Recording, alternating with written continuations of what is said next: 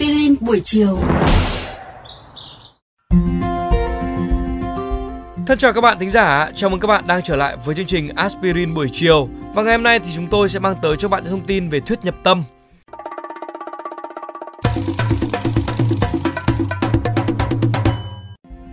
Các bạn thân mến, thuyết nhật tâm cổ điển cho rằng mặt trời là trung tâm vũ trụ. Giới khoa học sau đó đã dần đi tới thống nhất rằng quan điểm nhật tâm không chính xác, rằng mặt trời không phải là trung tâm của vũ trụ mà chỉ là một trong vô số những ngôi sao.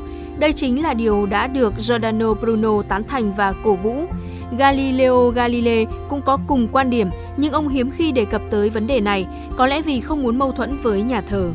Nói chung là học thuyết về triết học của Bruno kế thừa những tư tưởng các triết học Hy Lạp cổ đại như là Democritus hay là Epicurus, Heraclitus. Đó là sản phẩm của chủ nghĩa duy vật thời đại phục hưng và sự tiếp nối phát triển dựa trên những gì mà Nicolas Copernicus để lại trong điều kiện và hoàn cảnh mới. Đối với Bruno, thế giới này là thế giới vật chất, vô tận và vĩnh viễn. Hệ mặt trời chỉ là một trong vô vàn các hệ thống của vũ trụ. Trái đất chỉ là một hạt bụi trong vũ trụ bao la. Như vậy, nhà triết học này coi vũ trụ là một vùng không gian không có điểm dừng.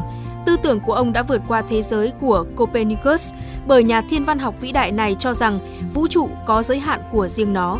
Không chỉ vậy, Bruno còn đi xa hơn khi cho rằng khí quyển cũng xoay chuyển cùng trái đất. Nếu nhìn vào hoàn cảnh thiếu thốn công nghệ kỹ thuật khi đó, ta mới có thể thấy ý kiến của Bruno có ý nghĩa như thế nào. Bruno cũng đi theo trào lưu chống lại sự thống trị về tư tưởng khi giáo hội cho rằng các hiện tượng tự nhiên có nguồn gốc từ vật chất, cơ sở tồn tại của vật chất nằm ngay trong chính vật chất và đây là thứ quyết định nên kết cấu bên trong của vật chất, còn nguyên nhân thì thiết định cấu tạo bên ngoài. Bruno còn chỉ ra rằng hạt lúa mì trở thành cây lúa mì, sau đó là bông lúa mì, sau đó nữa là bánh mì và thức ăn, máu, động vật, con người và cuối cùng là về với đất. Do vậy, ở đây chúng ta nhận thức được một biến hóa trở về thành vạn vật, nhưng tự nó luôn luôn là bất biến. Một thứ chết đi cũng là sự ra đời của một cuộc sống mới. Từ thế kỷ 18 và 19 trở đi thì thông tin về việc mặt trời chỉ là một trong số nhiều ngôi sao khác đã dần trở nên rõ rệt. Tới thế kỷ 20, trước khi con người khám phá ra rằng có nhiều hệ ngân hà, đây không còn là một vấn đề gây tranh cãi nữa. Và kể cả khi cuộc tranh luận chỉ giới hạn trong hệ mặt trời, thì mặt trời cũng không nằm ở trung tâm hình học của bất cứ quỹ đạo của hành tinh nào nữa, mà nói chính xác hơn, mặt trời chỉ nằm ở một tiêu điểm của quỹ đạo hình elip mà thôi. Hơn nữa, các nhà khoa học mở rộng ra rằng khối lượng của một hành tinh không thể bị bỏ qua khi so sánh với khối lượng của mặt trời.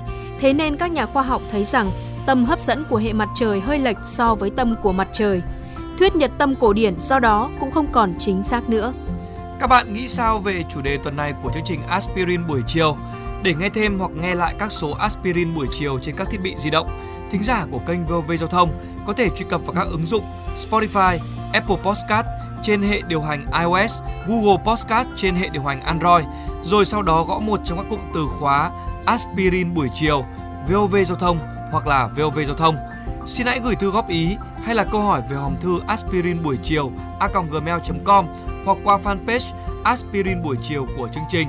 Rất mong nhận được phản hồi của các bạn. Xin chào và hẹn gặp lại!